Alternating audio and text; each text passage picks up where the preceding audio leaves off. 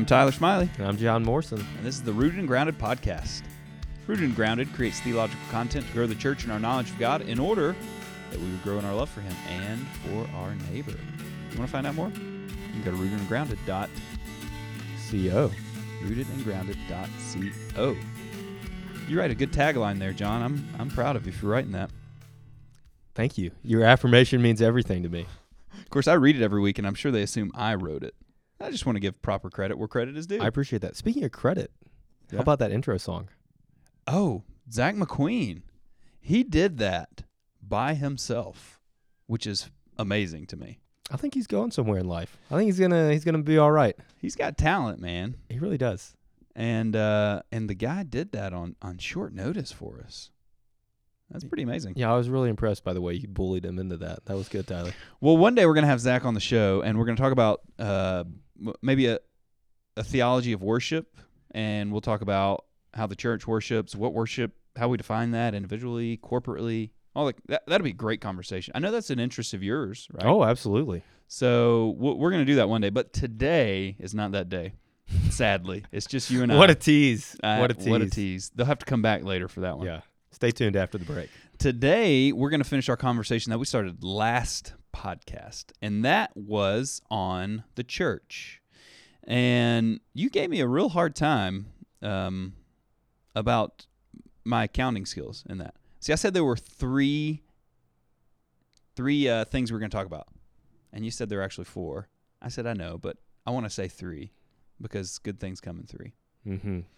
So I said we're going to talk about the people of God.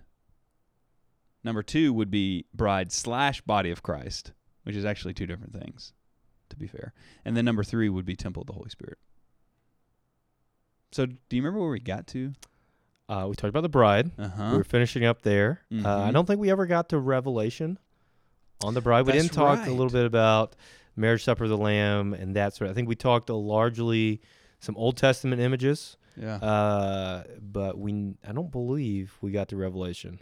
So we pretty fairly covered the church as the people of God. We did at least the first half of the church as the bride of Christ. But it may be helpful to finish up that conversation of the church as the bride of Christ with the marriage supper of the Lamb in Revelation, and then uh, and then go to the next metaphor, which is the body of Christ. So, uh, where where do we see that language in Revelation of the marriage supper of the Lamb? We get to Revelation 19, Yeah, right? We see well, this picture that the Lamb, Christ Jesus Himself, has come to a wedding feast with His church, with His bride, with us. Do you want to read that for us? Are you Yeah. there? I, I'm there. I'm All right. there. I'll read it. I'll read it. Uh, starting in verse nine. Yeah, that's great. I think that's the right place, isn't it? Or should I back up? Oh, let's back up. Let's back up. Let's back yeah. up a little bit. I, I want to start. Let me just start in six, verse six. So this is Revelation 19, verse six. Then I heard what seemed to be the voice of a great multitude, like the roar of many waters, and like the sound of mighty peals of thunder, crying out, "Hallelujah! For the Lord our God, the Almighty, reigns. Let us rejoice and exalt, and give Him the glory. For the marriage of the Lamb has come." and his bride has made herself ready. And it was granted her to clothe herself with fine linen, bright and pure. For the fine linen is the righteous deeds of the saints. Verse 9 And the angel said to me, Write this Blessed are those who are invited to the marriage supper of the Lamb. And he said to me, These are the true words of God. Amen. So what is the the marriage supper of the lamb? How does this what is this imagery getting at? What is this doing? How is this helpful? Just start start the conversation there. Well, I think it picks up on a theme, like two themes in Scripture. One is the church is the bride of Christ, like we talked about, but also this idea of feasting with God. Mm-hmm. Um, from at least with Abraham, right? You see God coming Mm-hmm. and eating with His people, Right. Uh, but then, so how often in the Gospels does Jesus both talk about the kingdom of God as a meal, um, as a banquet, even as a marriage supper at points. Yeah. But also, how does he show that the kingdom of God has come in himself? Is he eats with people Yeah. and he eats with the outcasts and the marginalized and the people who don't seem to be part of any power in this world. Yeah. He eats with them and invites them in, or he's invited in, right? He's eating with people. So I think it brings these two themes together, but it's something we know, Yeah. right? It seems to cross most cultures. Cultures is that marriage is a big deal, Mm-hmm. and there's usually a big party that goes with it, Mm-hmm. Mm-hmm. and that seems a fairly universal thing. And and to your point about having meals together too. I mean, it's it's a it's a relatively ordinary thing to do. I mean, it's it's so common Mm-hmm. when you, when you have meals and we eat together. So it's almost as if to say, uh, well, it takes something that's a an incredible celebration of a meal, the marriage supper of the Lamb, but it also is taking the idea of just the ordinariness Hmm. of eating together and God doing what God seems to always do, taking ordinary things and making it extraordinary. And you get that with this meal. Like now, this is the meal of all meals. And it goes back to what we've talked about before that with the new heavens and new earth, there is this touch point with our current creation, our current existence, and yet it far supersedes anything we could ever imagine. So there's this point of connectivity, and yet it's so much greater than anything we could hope. Yeah. So, is this a meal that, like, uh, well, let me back up a quick. Let me back up a second. You know what I love about I love about this text? I really like the end of verse eight about this text. Every time I read it, I just I don't know. Maybe I'm so thankful that there's this little note for the fine linen is the righteous deeds of the saints. Isn't that just like a great explanatory, clear, concise note? Uh, I don't want to, uh, you know, pick a bone with an author of scripture, but could we have gotten a few more of those in Revelation, John? That would it have been been a little? Would have been too much? Would that have been too hard? But I, I love the clarity that Oh, that absolutely. brings. and and and also that it it calls us to live the. I mean, so you talk about practical application of Yes. this text. Yep. You say, well, what makes the bride so beautiful on that day? I mean, the, well, the bride's wearing the dress and this Mm. kind of thing. And but to say that when we when we take this metaphor for what it's intended to show us what the church looks like together, right? This is the deeds of the saints together, Mhm. which I'm taking to mean corporately together. I mean, the- they're the individual actions, but they're the actions corporately of them together. yes. Yeah, and then we're one bride. One bride, many saints. Yes. Okay, that's great clarification.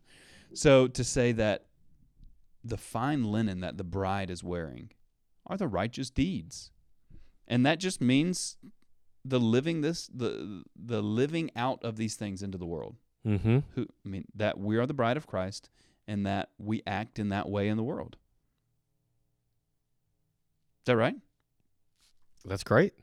I think so. That we are part of this kingdom that Jesus. I mean, so I'm stuck on this meal picture again, but we're just part of this kingdom that Jesus showed us in these meals with the marginalized, with the outcast. Yeah. Uh, good book. I don't know if you read it. Tim Chester's A Meal with Jesus, No. I've but he he bases it off. Oh, I can't remember the author's name. Who looks at it's basically like eating and drinking through the Gospel of Luke. oh, um, yeah. But so Chester takes it and then basically says this is a way. I would be, I would summarize it as your dining room table should be a place of mission, Hmm. and how we can emulate Jesus's ministry by inviting people in, around our tables. Really good read. I like that. You might get it for Christmas. Oh, ooh, that's that's a good idea. Yeah. I would welcome that. God. But also, you know what it makes me think of? This is a total sidebar. I shouldn't say it, but I'm going to anyways.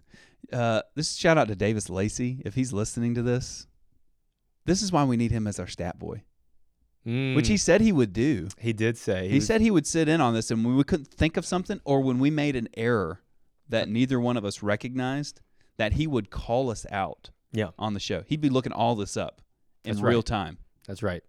Uh, don't see him. Davis is not here. something about starting a church and finishing seminary and having young children. Huh. Apparently, being a pastor is time consuming.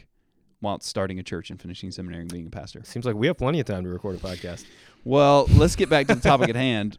Uh, it is this. I mean, so I think of the marriage supper of the Lamb and Revelation, uh, and I think about Jesus in Matthew 26. I tell you, I will not eat, I will not drink of this fruit of the vine from now until the day when I drink it anew with you in my Father's kingdom. I mean, are these things sort of inherently connected? I think they have to be. Yeah. Um, and I think that's you probably grew up too much thinking about the Lord's Supper as a very somber experience. Yeah. And I, if we could maybe instead of somber, think of solemn and reverential, but there's almost an exuberance to looking forward. Yeah. If that's not too uh, too disrespectful, right? That there should be this uh, proleptic, this forward-looking aspect to the supper because of what Jesus says, but also because we say the kingdom of God will be the new creation will be this feast. I mean, that's the picture Scripture keeps getting giving us is what's something you enjoy in life? What's a party? It's a feast. So Jesus' first miracle, like the kickoff, is at a wedding. Yep. It is turning water into wine to keep the feast going. So And as as uh, yes, he's as he's observing everyone sipping on their wine, and he's he's saying, "My time has not yet come. There will be a time when when we will have this together, yes. this this feast together, after his work is done." That's a just a great. I mean, you see, that's what John started Jesus with that, and you actually see that here at the end of Revelation. I mean, so these things seem to to have been inherently connected. I think so. I think that's that's good to draw on and good for us to remember when we when we celebrate the Lord's Supper that this is a celebration. Yeah. And it not only looks back to the cross, but it looks forward to that to this final, to this ultimate marriage supper. Yeah. Anything else we need to say about the church as the bride of Christ? We didn't touch on Ephesians 5 that much, but I think that brings out that image some more and reminds us that this is why God takes marriage important is because he has chosen this as a Yeah. picture for Yeah. his church, his love for his people. Yeah. For his church. So uh, it's worth considering, worth looking at, but Yeah. we we can move on. But for the second time, let's keep let's keep going. Let's go on to the second metaphor in uh, under that, which is the church as the body of Christ. You have a text you want to start? You would start out when you think about the church as the body of Christ. Let's do Romans 12, Yeah. 12 5. Mm-hmm. I think that'll give us a good place to to start. Not as yeah, we'll get over to First Corinthians here in a minute, but Okay. um all right, well I guess we should start. So 12 4 uh, Paul writes, For as in one body we have many members, and the members do not all have the same function. So we, though many, are one body in Christ, and individually members one of another. Can I read First Corinthians 12 back to back with that so we can kind of compare them in our Absolutely. brains? That may be interesting. Let me read 14 and then I'm going to jump. So I'm going to start at 14. For the body does not consist of one member but of many. Um, verse 27 Now you are the body of Christ and individually members of it. And God has appointed in the church first apostles, second prophets, third teachers, then miracles, then gifts of healing, helping, administrating, and various kinds of tongues. All are all apostles? Are all prophets? Are all teachers? Do all work miracles? Do all possess gifts of healing? Do all speak in tongues? Do all interpret? But earnestly desire the higher gifts, and I will show you still more excellent way. So, in, oh, you got to read it now. At that point, oh, you want me to keep going? I think you just got to go Ephesians four. okay, Just right. well, knock that out. Don't have all our text out there, but right. there's just such. And Paul's using the same language. He's talking about this in the exact same way. Yeah. That, and he Christ gave, and he gave the apostles, the prophets, the evangelists, the shepherds, and teachers, to equip the saints for the work of ministry, for building up the body of Christ, until we all attain to the unity of the faith and the knowledge of the Son of God. Right. That this is Yeah. this is the body of Christ, and there are these offices, there are these gifts, and the purpose of that is the health of the body. So that's what each of them seem to have in, most in common. That it's talking about gifting among gi- giftings among the church, Yes. and and even offices of the church Mm-hmm. that we would see in that. But that because the the metaphor, this is one of those metaphors that I just feel like it could almost go on endlessly. Like you could just talk about this metaphor ad nauseum Yes. over and over Yes. because they're they're so. It's one of the. It's like a. It's like a really good, uh, like a really good sermon illustration that you just feel like you get so much use out of.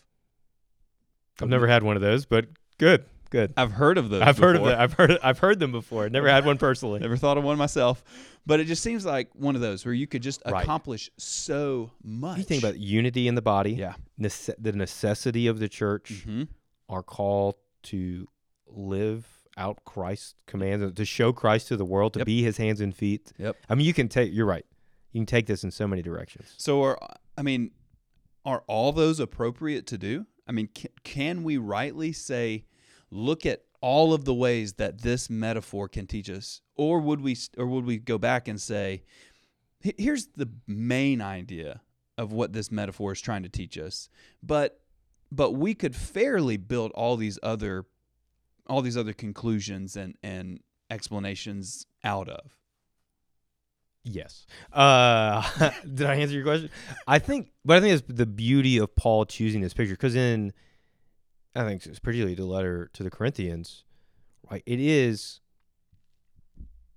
this idea. I mean, I think he's getting at humility is one of the biggest things in that letter that you actually need everybody else in the body. But to get there, he talks about the different gifts. And so it's about the necessity, but he's also pushing the unity. Uh, but I think the beauty of using a metaphor like this is that it doesn't stop with just the you need to be unified. Hey, Right, all your gifts are important. You need each other. But it just raises the imagination, helps us see I think helps us see even the larger implications of this that are I think inherent in what in Paul's instructions, especially in Corinthians in his letters Mhm. about what the church should be, who the church should be and what the church should do, Mhm. and they're encapsulated. So I don't think it's like an illegitimate transfer of meaning into it because it's Mhm. it's woven in there, and especially in Corinthians. Yeah.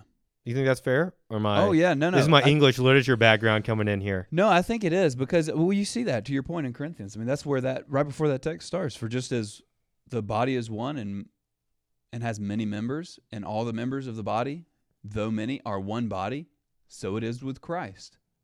For in one Spirit we were all baptized into one body, Jews and Greeks, slaves or free, and all were made to drink of one Spirit. There's a heavy emphasis on the unity Yes. of the church in that. I mean, heavy emphasis. He's trying to accomplish that in that text, unifying the church together to see everyone falls under Christ. Mm-hmm. And I think there's a humbling that has to come with that, and that's a temptation for people like us who get to have get to be in front of others. Yeah. And start to think it's all about us. It's just, no, no, no, no. This is one body. Mm-hmm. You you might get to talk more. This is one body, and really just all the members. We're one body. Wow. We have value and purpose and meaning, and we would say God in His providence has brought this body together. Yeah. warts and all. That's right. He's brought us together. Is sanctifying us, but Mhm. He's brought us together, and so every role is essential. and Christ is our head. Yes. So as to say, the source, the the everything of the church. The. Ephesians one yes. gave him as head over all things to the church, which is his body, the fullness of him who fills all in all. So this is this is the church under Christ. Yes, it is the body of Christ. It is Christ's It's body. his. It He's in belongs to him. charge.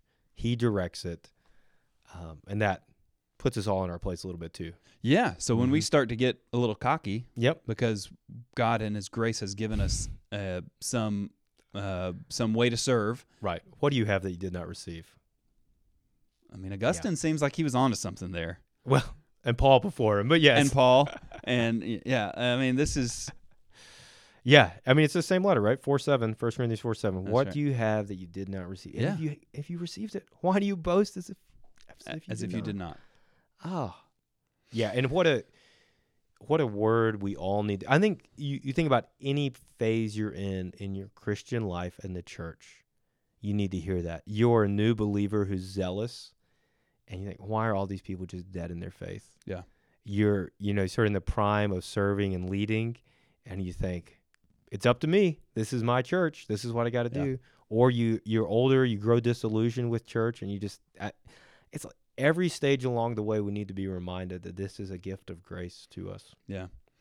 Uh, I think uh, to go back to our question about the versatility of Mhm, this of this mhm. image. I mean, Paul draws some of that out in 1 Corinthians 12. I mean, he starts to, if you're a foot or if you're an eye or if you're an ear or whatever you are in the body, if you're a nose or you know, so he I mean, he's giving us he, he's taking some some uh, license to extend this metaphor out quite a bit.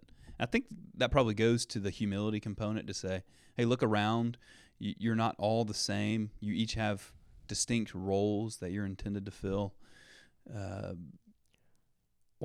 and just the sorry the, the mutuality the mu- like 26 Right. right. if one member suffers all suffer together if one member is honored all rejoice together Yeah. like this th- if you stub your toe everything hurts Yep.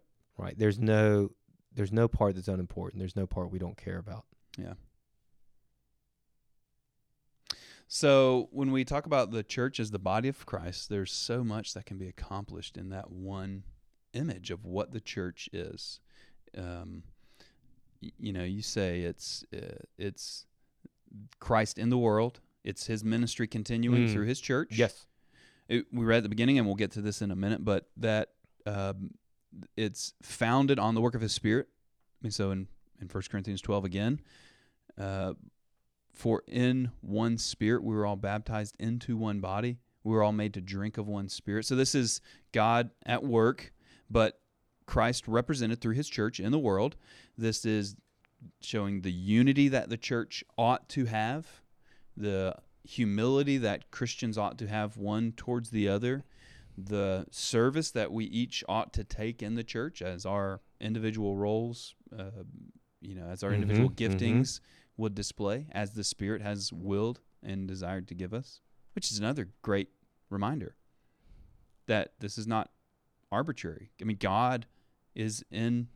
eh, God is the one Yeah. doing this. he christ right he gave some to be apostles That's some right. to be prophets That's right. Yeah. So we, you know, as much as it humbles us, it ought to also challenge us that when we have been called in Mm. particular ways with particular gifts or particular offices as recognized by the unity of the church together, then we ought to, uh, we would do well to live out those things to the best of our ability and to the glory of God.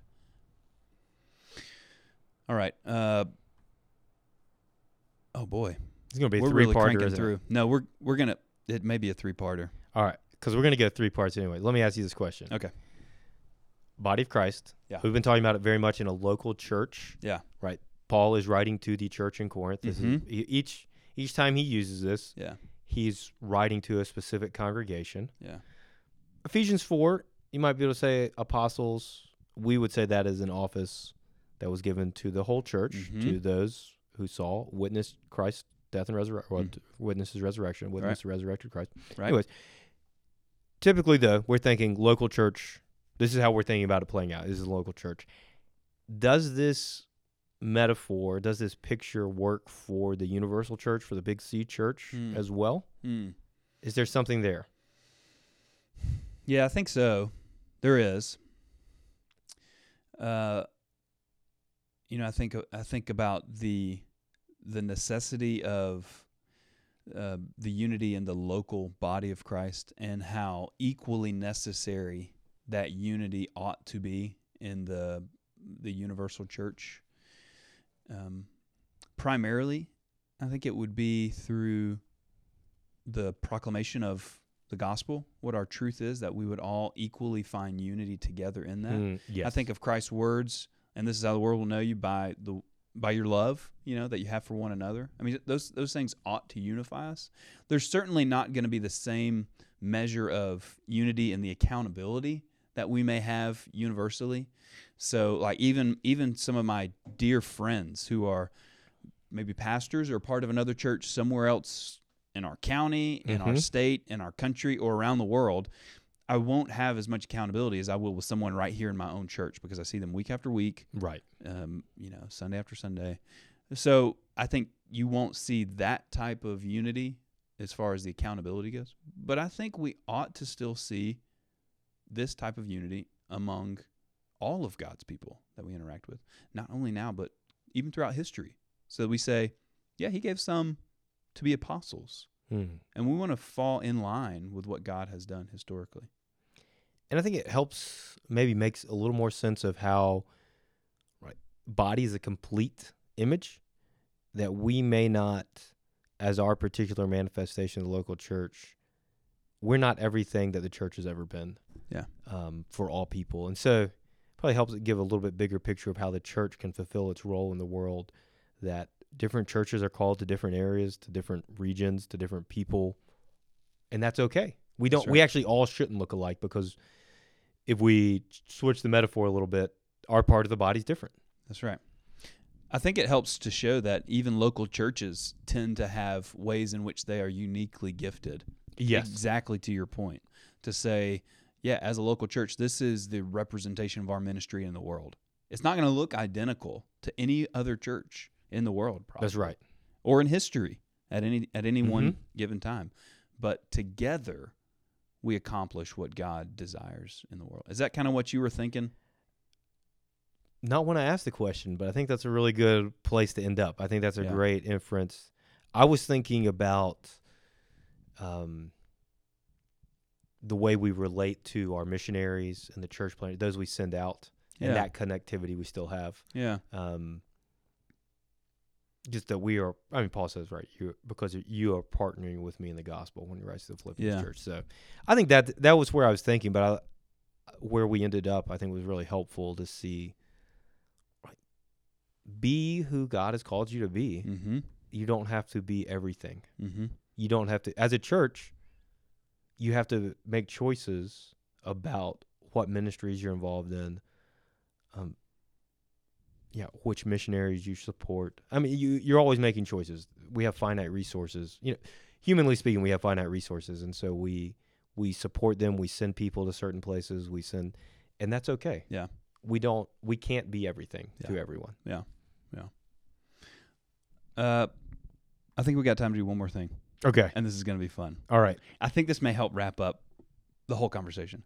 You know, we maybe a little. I, I probably can take the blame for thinking we could accomplish all three of th these things in one podcast: the people of God, the body and bride of Christ, temples of the Holy Spirit. See, I think you should just take the blame for keeping these so short. I mean, I could be here an hour and a half, except I want to go eat dinner. So uh, maybe not. So we are going to wait and do Temple of the Holy Spirit next podcast. It's going to be a three-parter.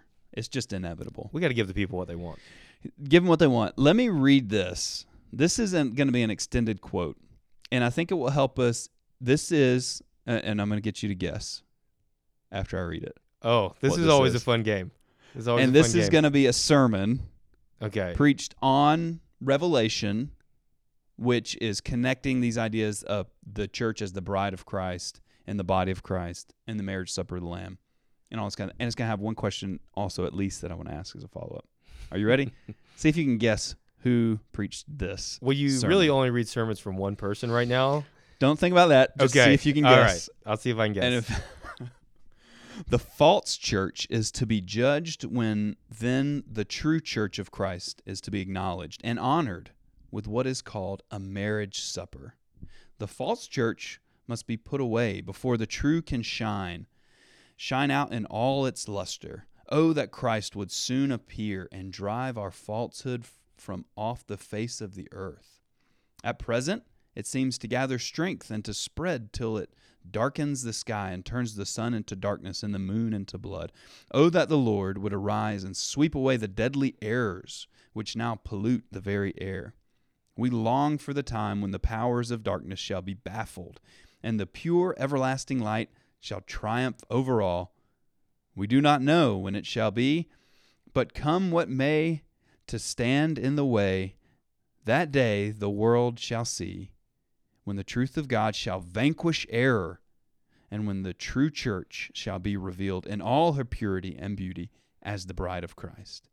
And the apostate church shall be put away once and for all and forever. A sermon by